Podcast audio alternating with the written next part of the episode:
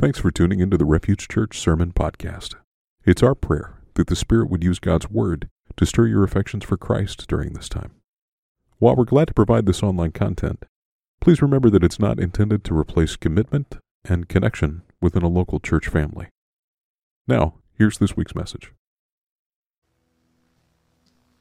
Morning. This is a reading from 1 John chapter 2, verses 1 through 6. My little children, I'm writing these things to you so that you may not sin. But if anyone does sin, we have an advocate with the Father, Jesus Christ the righteous. He is the propitiation for our sins, and not for ours only, but also for the sins of the whole world. And by this we know that we have come to know him, if we keep his commandments. Whoever says, I know him, but does not keep his commandments is a liar, and the truth is not in him. But whoever keeps his word, in him truly the love of God is perfected. By this we may know that we are in him. Whoever says he abides in him ought to walk in the same way in which he walked.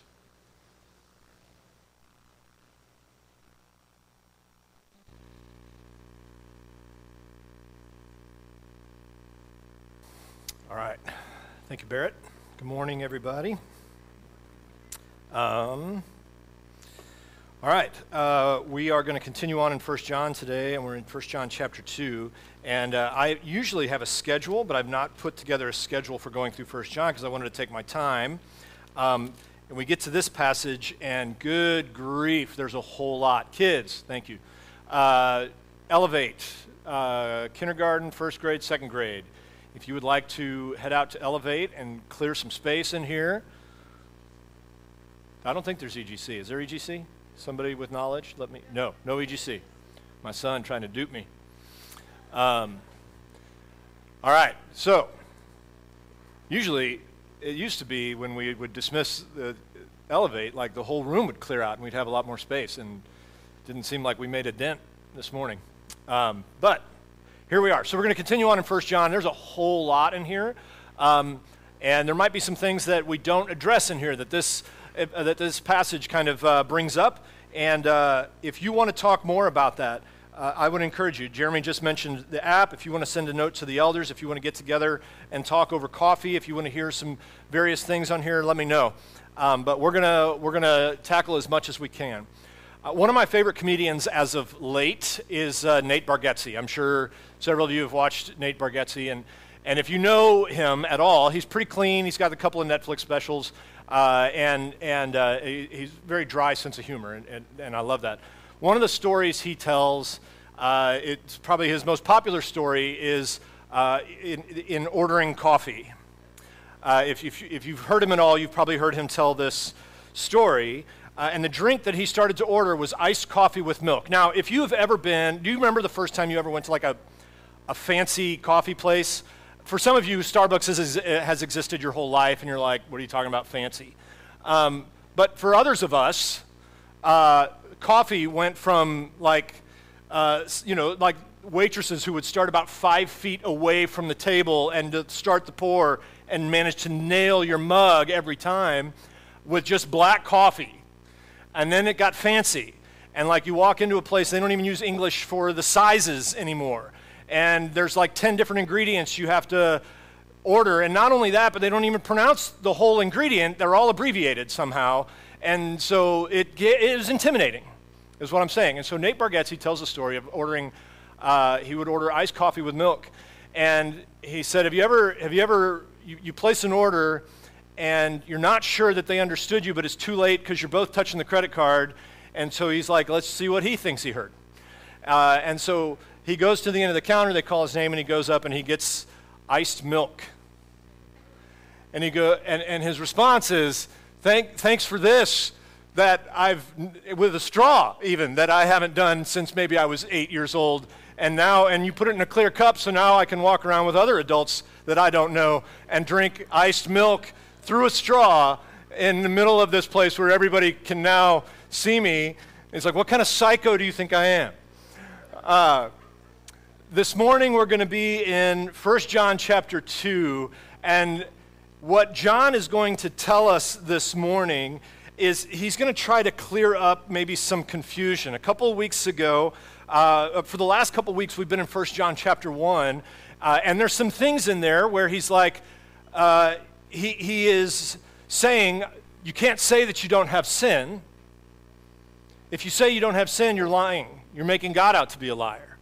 But, but, it, but he's also saying, here's what I'm not saying. Uh, and so he's trying to clear things up for the church so that they're not confused as what he's talking about. He's trying to get their order straight.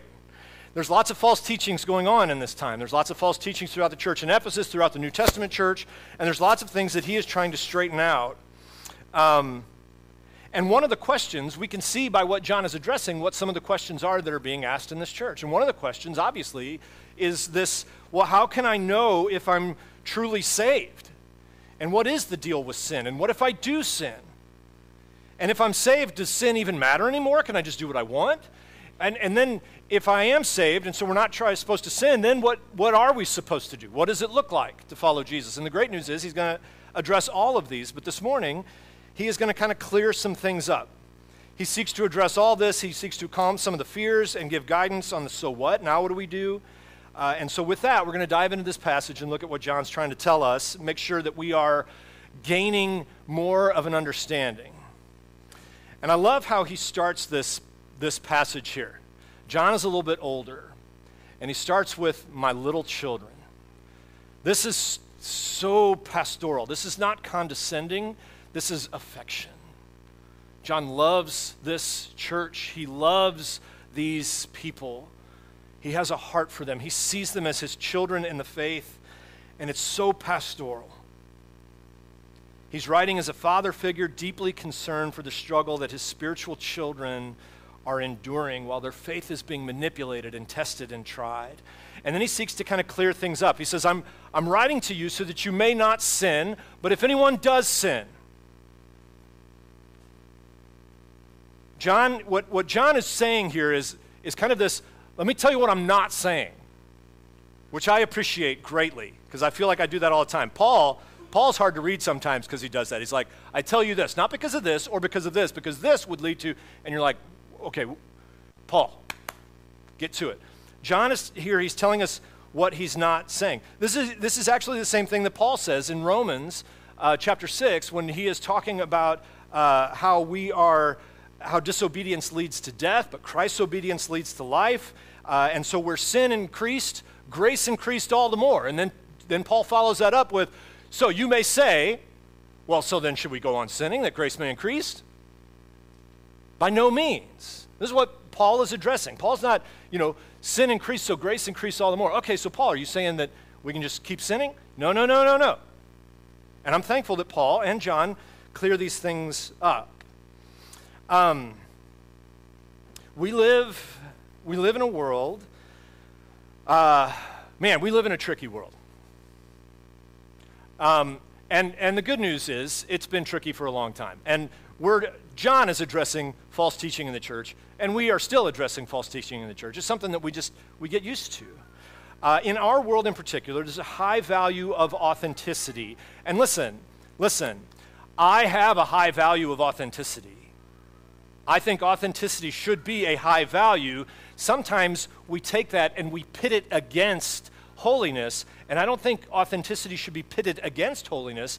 I think true authenticity should be a part of holiness. Not authenticity that says I should be able to do whatever I want. This is who I really am. No, who you really are is created by God. That's who you really are. If you're saying I should be authentically fallen, then that's a different story. Um, but we have this idea of when we're talking about grace. How do I know? How do I? The, the, what, what I was growing up, it was how do I? How do you know that you know that you know? You know. Um, and when we're applying grace, uh, it can be it can be uh, hard. Sometimes, like confessing sin, can be trendy and in vogue now. Right, where we're confessing not not necessarily do anything about it, but just just to because we do it certainly that's that's there that's out there. Um, and grace is not a license to sin. And so paul's clearing this up. Grace is not a license to sin. There's different motives and trajectories when we're talking about grace and when we're talking about sin. If if the motive of your heart is to know and trust jesus if that's there my belief is that there is grace upon grace upon grace upon grace. You're going to fail, you're going to mess up. You're going to have seasons where you nail it and things are good. Maybe there's a little element of pride seeping in that you have to address because things just go well and there's fruitfulness and you feel a sense of gratitude. And you're also going to have ceilings where you uh, seasons where you blow it and where you mess up. But if the trajectory of your heart, if your desire is to know Jesus, then I think there is grace upon grace. And I think as a church, we ought to, we ought to jump on board with that. We ought to be radically gracious when the trajectory is genuinely to know Jesus. We ought to be incredibly encouraging, maybe even scandalously encouraging when, it, when it's that motive. But there are other motives. Um, in the time of Christendom, Christendom began with Constantine, really, not, not fully, but it began to initiate with Constantine. And, and all of a sudden, after Constantine's reign in 350 AD, it, went from, there was less than 10% of, of the Roman Empire, or the uh, uh, Constantinian Empire was, um, uh, was Christian, to afterwards it was over 50%. And all of a sudden, for the first time in history, it, it ceased to cost you anything to be a public follower of Jesus. And in fact, it became culturally beneficial to be a follower of Jesus. And I think we could argue, uh, and probably should argue, that there are still some public benefits to declaring your faith in Jesus that are not necessarily in line with genuinely following Jesus. So we have kind of a cultural Christianity with Christendom. Um, and I remember, and, and so I remember growing up when I was in high school. There's a girl I went to high school with, and she told me that uh, she was going to walk the aisle. So, for those of you who grew up in a Baptist church, get saved on Mother's Day as a gift to her mom. And I was in high school, and I was pretty dumb, but I, even then I was like, I don't know that that's what that is. Um, and, and listen, let me clarify here, okay? I have met people who have genuinely come to faith in Jesus at puppet shows uh, and at the power team. So all my cynicism has been destroyed by those things, and I know that God can work through anything. God can work through a guy, legitimately work through a guy tearing a phone book in half. And I, even though I don't want him to, he does work through that. Um, and so I have to submit that God can work through anything, but there is also a difference that there's, there can be a mentality that either, either just doesn't care or like I walked an aisle and I'm good now. It doesn't matter. I'm in. I made a decision and I'm in. Um, and listen, that's not grace, that's enabling. And Jesus is not an enabler. John says in chapter 1 if you say you don't have sin, you're deceived, you're, you're a liar. But he never says to be cool with that. He never says, so say you have sin and be like, ah, we all do. It's cool. That can be a comfort. Hey, look, we all sin. Okay? I get it. Christ's love is still for you. But it's not an enabler. Ah! You, see the difference, right? Okay.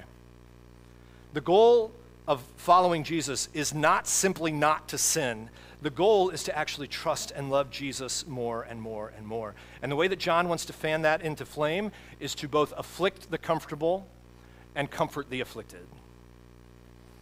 So he says, I'm writing to you so that you may know you don't have to sin. You're not governed by that anymore. You're not ruled over that anymore. That is no longer your master, and, and you can walk in holiness and we say, okay, John, I, listen, I appreciate that, and that is hopeful, and that is helpful, and thank you for that. Um, but what happens if I do? What happens if I do sin, John? What's my hope then? And John says, I'm so glad you asked. Have I got some good news for you? If you do sin, when you do sin, I have great news. You have an advocate. This word advocate corresponds with the Greek word parakletos, paraclete, the great helper, the one who comes alongside and walks alongside us. In this instance, it's being used in a legal setting.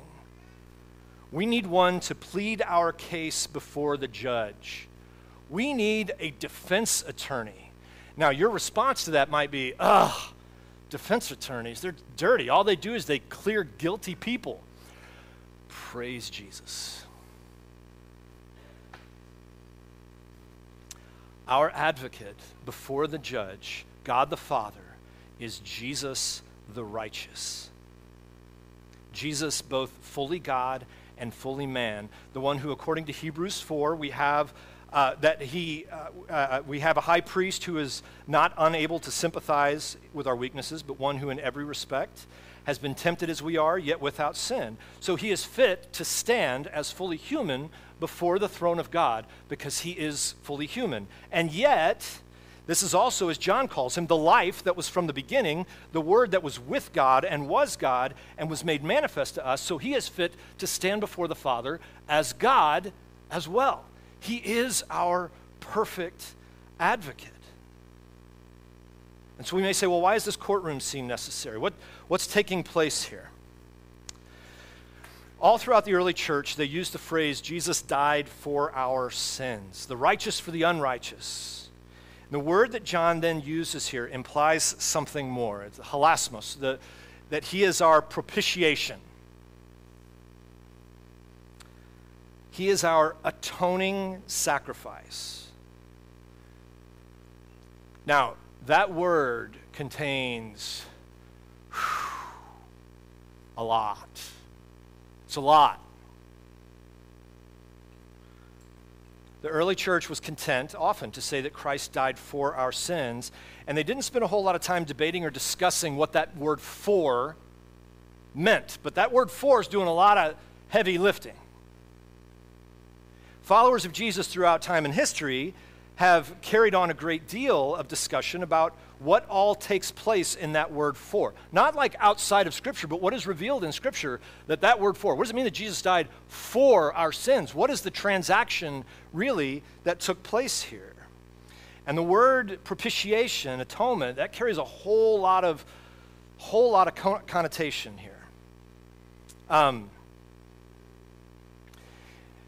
and there are a number of different views of the atonement, and I think most of them, if not all of them, can be mined for good and helpful biblical truth. And I also think that if we try to boil it down to one thing and ward off the rest as these are, these are incomplete, I don't think that is good, precise theology. I think that can actually miss the fullness of what all of Scripture puts on display. So, um, all that is accomplished through the life, death, and resurrection of the God man, Jesus the righteous, that John calls our propitiation. So, we're going to get we're to get technical for, for a couple minutes. All right?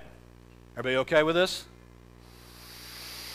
In through nose, out through mouth, right? Still lessons from Mr. Miyagi. Um, here we go.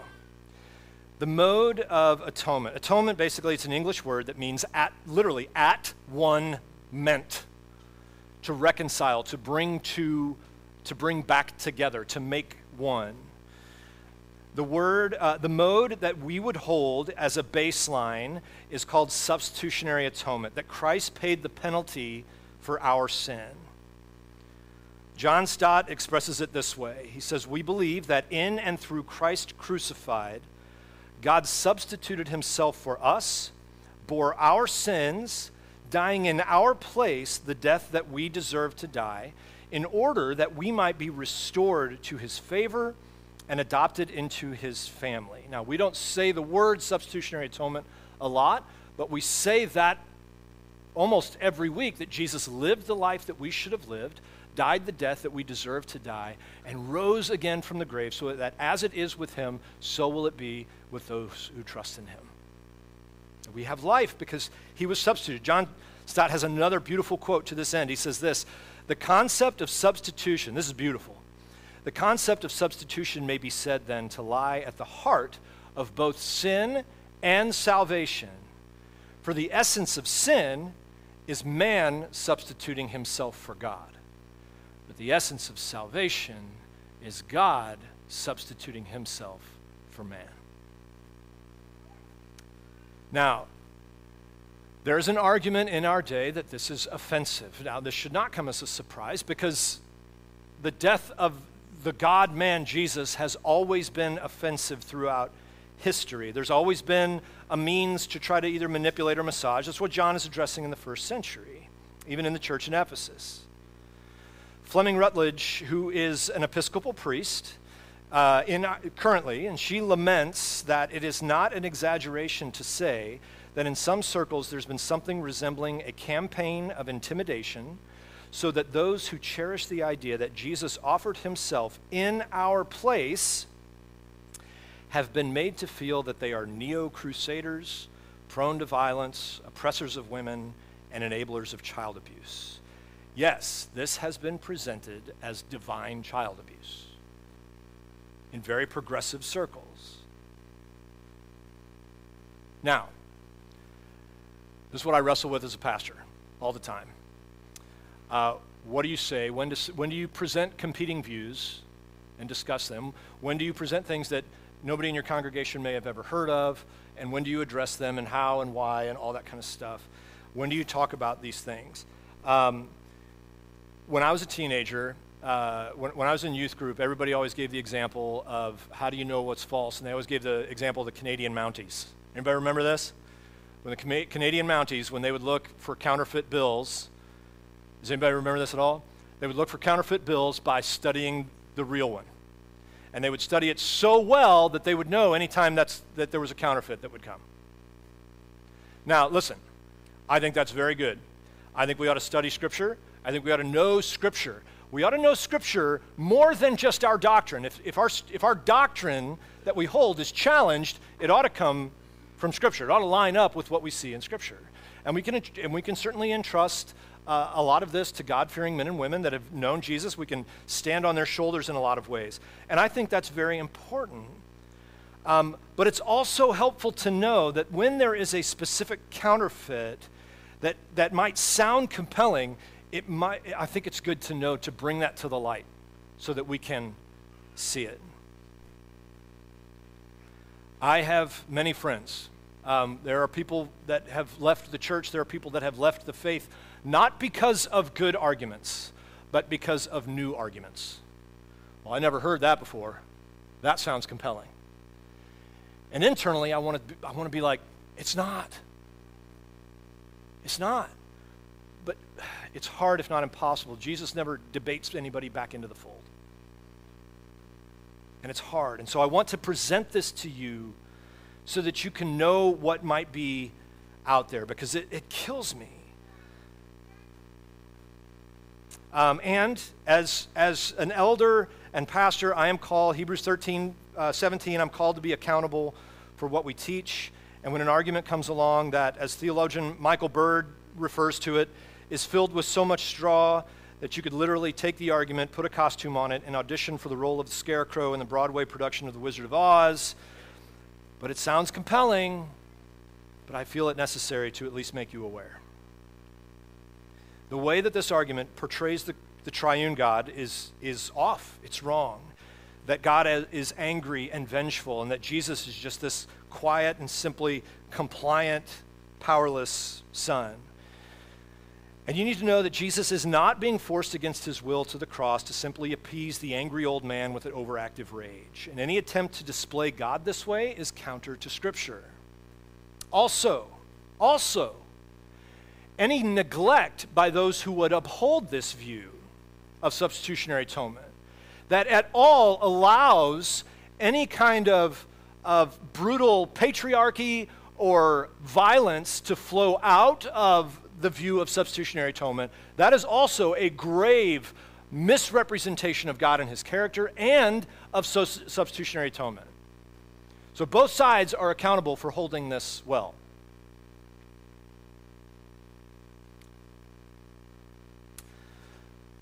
Bruce McCormack, who is a professor at Princeton Seminary, puts it this way He said, If the Father were not mercifully inclined toward the human race all along, why would he have sent his only Son into the world in the first place?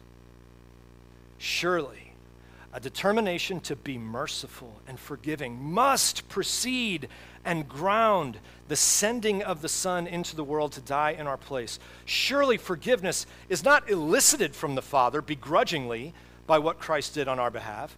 It is rather effected by the Father in and through Christ's passion and death. So the picture of an angry God and Father and a gentle and self sacrificial Son who pays the ultimate price to effect an alteration in the Father's mood and attitude, it just fails to hit the mark. What happens on the cross? The Father sends the Son. The Son willingly goes to the cross. The Spirit empowers him, and then the Spirit raises him. The Son mediates for the church, uh, and the Father accepts those for whom the Son died. Our glorious triune God at work in salvation of man and Christ's substitutionary atonement on our behalf. In chapter 4, John's going to even give us the motive of the atonement. Chapter 4, verse 10, John says this In this is love, not that we have loved God, but that he loved us and sent his Son to be the propitiation for our sins. So, the motive of the Father, the architect of the atonement, is, uh, of substitutionary atonement, is love.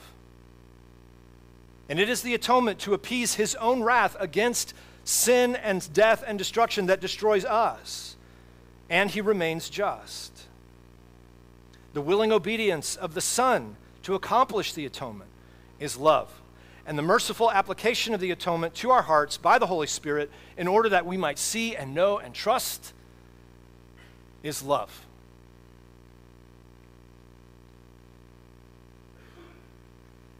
Now, I believe this mode of the atonement is good and necessary for faith and belief. It's critical to understand. But I also believe that it is not all. Okay. I don't believe that this is all that we need to know about the atonement. I do believe that there is more. And I don't believe that there is more I don't believe that this is an either or. I believe that this is the genius of the and. I believe the atonement is also what's called recapitulation. That Jesus has relived and thus rewritten the story of Adam and of Israel. And where they both failed in their disobedience, Christ remained obedient, even unto death. He succeeds and defeats sin and death the hope of Genesis 3:15, the curse given to the serpent and Satan himself, is this that there will be an offspring, you will do battle again, and he will bruise your head, and you will bruise his heel. And the great news of that is Christ's heel is healed. The serpent's head, not so much. There is also Christus exemplar. Christ's life and death provides an example for how we ought to live sacrificially. Certainly, certainly not to diminish the salvific work of Jesus on the cross, but that we are also called, and it is thoroughly biblical, that we are called to follow and imitate the sacrificial love and life of Jesus. As John, as John so much tells us here in this passage, that is not works-based. And throughout the book of Acts, what you see most preached in the early church is not actually substitutionary atonement but what is most preached in the early church is Christus Victor. Jesus is king. He has defeated sin and death. He is victorious. John 3 8, uh, 1 John 3 8, the reason Christ appeared was to destroy the devil's work. Where, O death, is your victory? Where, O grave, is your sting? And this might be, this idea of Christ as king might be the one ring that binds them all. His victory over sin and death is final, and that has to include what he has accomplished to free us from our bondage. And it gives ultimate conclusion that, uh, to all that he has accomplished, which is the resurrection, new life, the present yet coming kingdom where Christ reigns and will one day fully reign on earth as it is in heaven. And so, all of these at work in all that Christ has accomplished in his death, burial, and glorious resurrection that tells us how, the how, the why, and the ultimate effect of the so what that the atonement has had on all things, which includes us and the devil and sin and death itself. This is all part of the grand story of God who created the world the way it should be.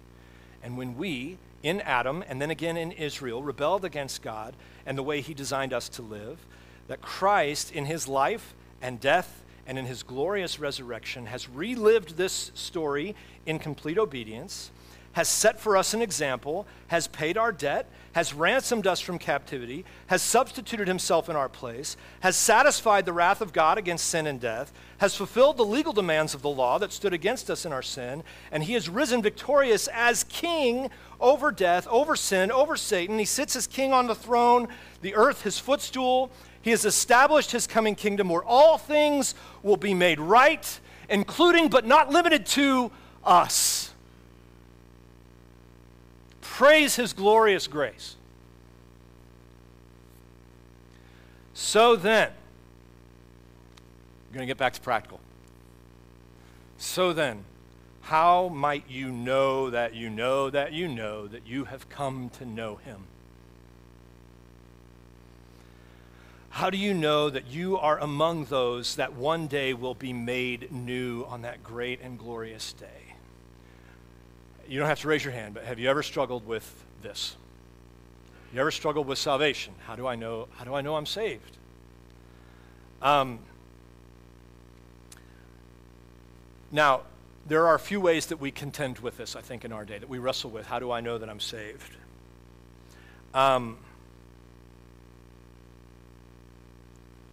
and uh, let me tell you, I, I, wrote this down, but I, uh, I don't think I have it in here. Um, too often in our day, I think we are preoccupied with heaven um, in, in a not good way. New Testament, you don't necessarily see this idea of trust Jesus so you can go to heaven when you die. You see the idea of trust Jesus, abide in him, give your life to him, and, and follow him. Now, I think ultimately that means go to heaven when you die. But you know what heaven is? Heaven is the presence of Jesus fully unfiltered. So if you don't like Jesus here, heaven is going to be hell. Um, so I think the way John puts this is, is better. Instead of saying, well, how do I know if I'm saved? Asking the question, how do I know if I have come to know him? I think that's a better question. I think that shapes up the question better. It's not about how do I know if I'm going to get my reward. It's how do I know that I'm fully trusting Jesus, that his love is for me. So I think that we can and we are able and should be able to have confidence in the security of our salvation, what Christ has accomplished on our behalf. Now, I want to caveat this a little bit with the danger of, of again, of Christian culture, that we might, be, uh, we might be tempted to presume salvation, right? Of course I'm saved. Course I'm saved. I live in St. Charles. Median income, God has been good to me. We're over here. We, we live the right way. We vote the right way. We act the right way. Of course. And I love what Tim Keller says. Tim Keller says there is never an of courseness to salvation. There's always a sense of awe and wonder. And if, if there is something in you that says, well, of course I'm saved, that I think ought to be grounds for some self examination. What does that mean?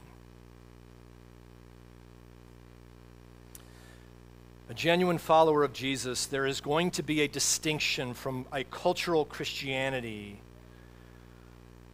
in that to understand our salvation is to be filled with a sense of awe and wonder that the God of the universe has taken my place, that he could love even me.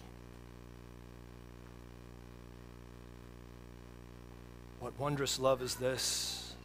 oh my soul. As John, as uh, Charles Wesley put it, I got to hit the right key because this one is all over the place. This is the way Charles, Charles Wesley put it, my favorite hymn. And can it be that I should gain an interest in the Savior's blood? Died he for me? Who caused his pain for me that he to death pursued. If you know the chorus, sing it. amazing love. How can it be thou, my God, shouldst die for me? One more time. Amazing love, how can it be that thou, my God, shouldst die for me? Yes, we can have confidence, but it must be in what Christ has done, and our confidence should be filled with awe and wonder. Now, I know that there are those who struggle with this. I struggle with this, that wrestle with the assurance of God's love for you. Perhaps it's toxic guilt or shame. Perhaps it is something that has been placed on your shoulders, uh, either in self condemnation or by others who you were never quite enough and you spend more time considering how unworthy you are than you do on Christ's love for you. Not to be presumptive, but I wonder, I wonder if your wrestling could very well be the evidence of the Holy Spirit at work in you. Let me tell you why I say that. I don't know that an unbeliever or someone who is unregenerate or someone who has not trusted Jesus would struggle with that.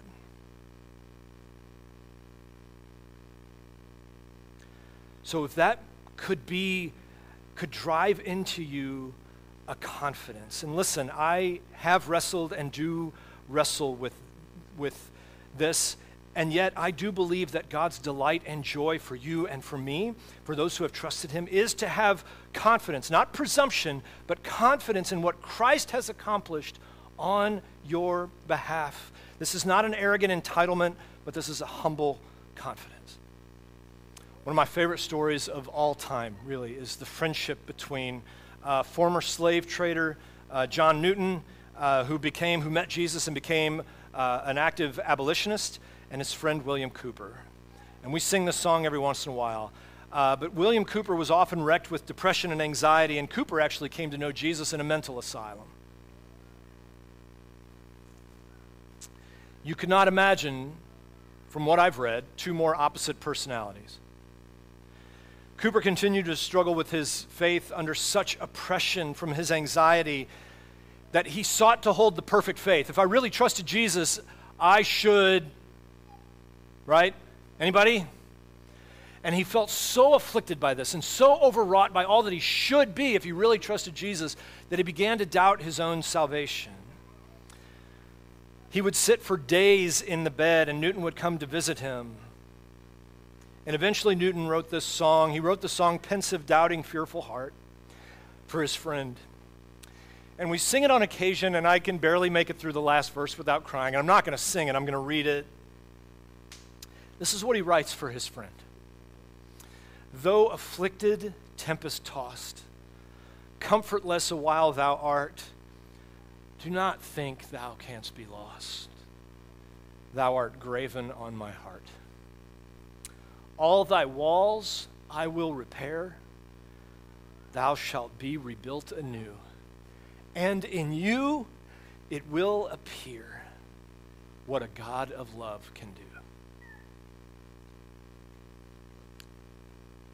For those who might struggle, I hope and pray that that struggle could actually drive in you a deep confidence that would probably not exist if you did not belong to Christ.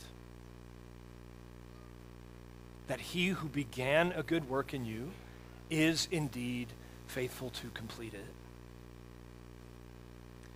And to let that humble confidence compel you toward hope and toward healing, that you would be able to say, even to yourself, I am loved by God.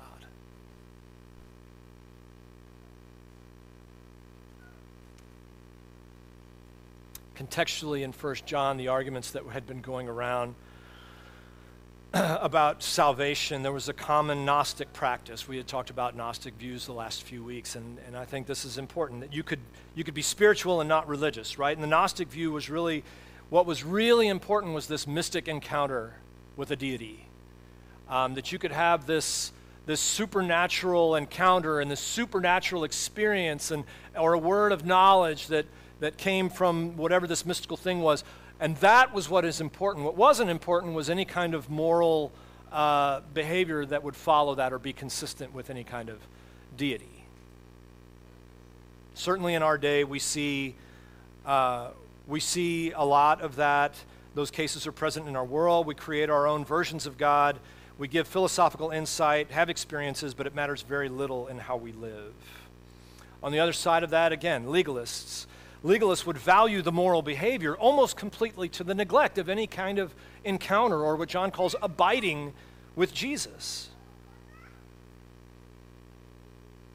Followers of Jesus, we are called to both a personal relationship with Jesus and a corresponding desire and practice of following him. And so, this week, uh, the practice for this week, and this is, this is large. Um, but the practice for this week, well, let me, okay, first, we ought to practice the ways of Jesus. We ought to walk in the way that he walked. We ought to abide with him and walk in the way that he walked. Now, let me say here again what John is not saying.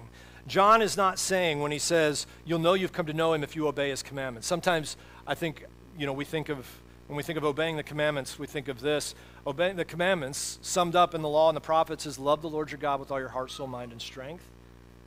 Heart, your affections, mind, your thoughts, uh, soul, your motives, strength, your actions. To love the Lord your God with all your heart, soul, mind, and strength, and to love your neighbor as yourself. That involves loving your neighbor, and Jesus even says loving your enemy. And I long for the day that that makes a political platform. Um, it won't. Uh, but he says, Love them as much as you love yourself, which is actually also a call to have a good and proper view of yourself. This is not pride and arrogance, but to actually be kind to yourself. John is not saying here that if you follow these commandments, you'll be a follower of Jesus.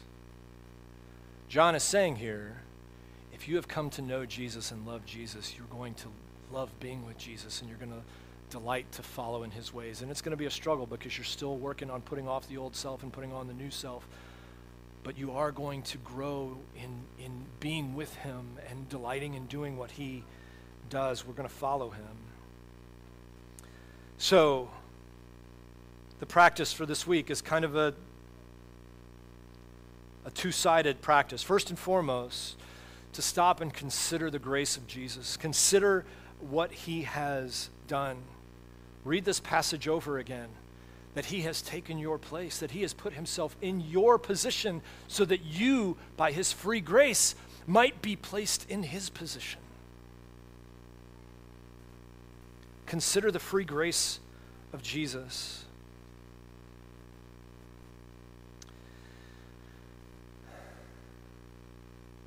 Recall this in the mornings. Talk about it when you get ready for bed. Think over the thought of what Christ has done as you sit at the lunch table. Make this a regular practice. And is there a sense of awe and wonder there? Have you placed your trust in the completed work of Jesus? Do you, I, I don't care if you identify as a Christian, have you put your faith and trust in the completed work of Jesus? Do you abide with him? Do you delight in him? Do you follow him? And if the answer to that is no, if there's a, if there's a, a prompting in your heart or in your spirit, if you're like, you know what, I don't know that I know Jesus. I don't know that I know what it is to find joy in him. I don't know that I know what it is to find life in him. I don't know that I've ever trusted him. Talk to somebody. We're not going to start you over at ground one to get our baptism numbers up. I want to promise you that. We're not going to manipulate. We want you to know that you have come to know Jesus. to be gracious to yourself. If you're like, well, I don't know that I know Jesus because I cussed at work the other day. Grace upon grace. Okay? And look at the motives of your heart. Have I come to know him? And so then that kind of two ways. If you if you have not, deal with that. Please deal with that. This is not something to take lightly. This is not something to throw off. This is this is the meaning and purpose of the universe. Don't, don't be distracted from that with cat videos. And, and also, don't be, don't be distraught from that because of other followers of Jesus. There is a long track record of the followers of Jesus, of God's people, messing up. And we carry that on really, really well. Okay? I'm talking about dealing with Jesus. If you do follow him, if you are considering the grace of Jesus, then maybe just a simple self examination. Do I tend more toward the abiding with Jesus and I enjoy the times alone and I enjoy reading Scripture and studying Scripture and knowing doctrine and being with Him? And those are the things that I really delight in. The be, right? If we have the know, the be, and the do, and you look and you say, you know what, the be is my jam, and I love that, then let me ask you to consider what does it look like for you to then to also follow him? to do the things that Jesus did, to show incredible compassion and mercy, to advocate for those who can't advocate for themselves, to be, to be insanely generous with your time or your energy or your efforts or your finances, to be made uncomfortable by having conversations with people about spiritual things. And this is, I got this advice a long time ago, which I thought was really helpful. It's not necessarily telling other people what they should believe, but being able to convey what you believe.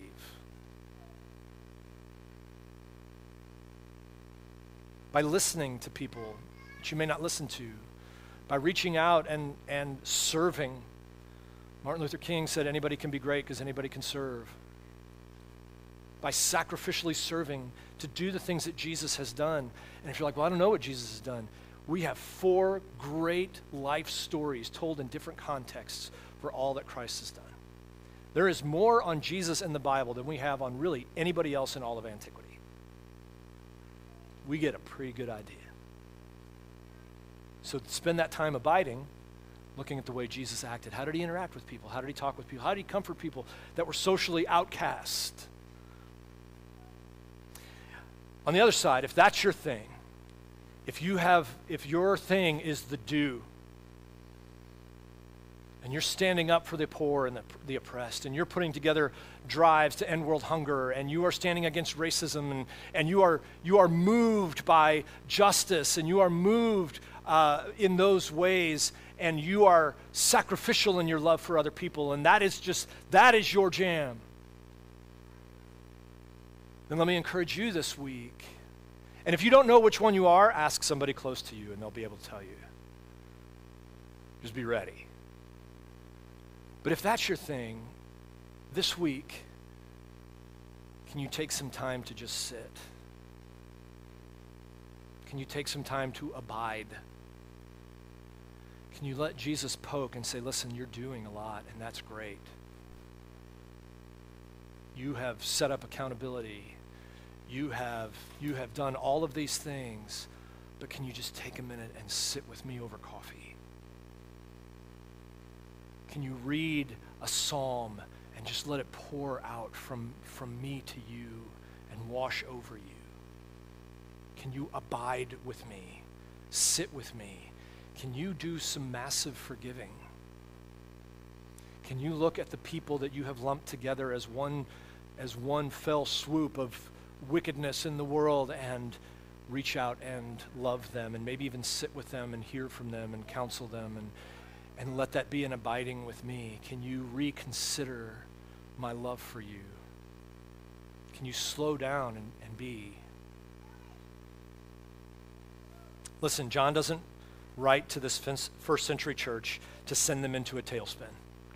He doesn't write to them to say, You may have thought you had it, but I tell you, you really don't have it and you got to do even more.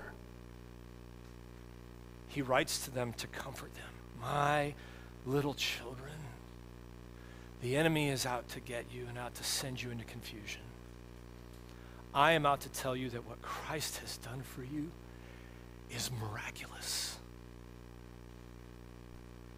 The Word made life that we have seen and touched and talked to. This is glorious. I want you to know. I want you to rest and trust. I want you to labor not to try to earn his favor, but because you have his favor.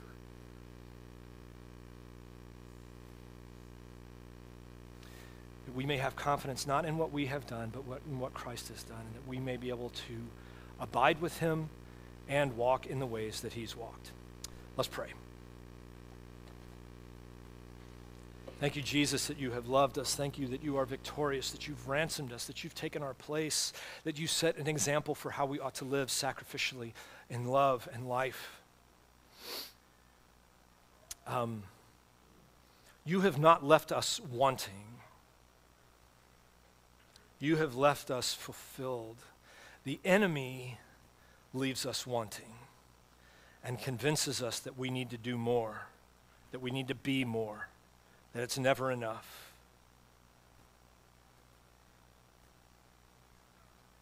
And Martin Luther would invite the enemy to pull up a chair and keep the accusations coming and say, it's pro- I'm probably worse than that. And yet Christ has paid my debt. God, this week be the lifter of our heads. For those who don't know you, I pray that you would send a gentle but convicting spirit into their hearts and minds. That they would see your completed work and trust in you. For those that do know you, that you would send the Spirit to bring a gentle but convicting uh, word into our hearts and minds that we are yours and all that that means. That faithfulness is not an afterthought, it is a pursuit. It's not a when all else fails, well, at least we can be faithful. It is a prize to be sought after and given our lives to, to be faithful to the one who has called us. Thank you, Jesus, for your grace and mercy. In your name we pray. Amen. Building our identity in Christ for the sake of the world.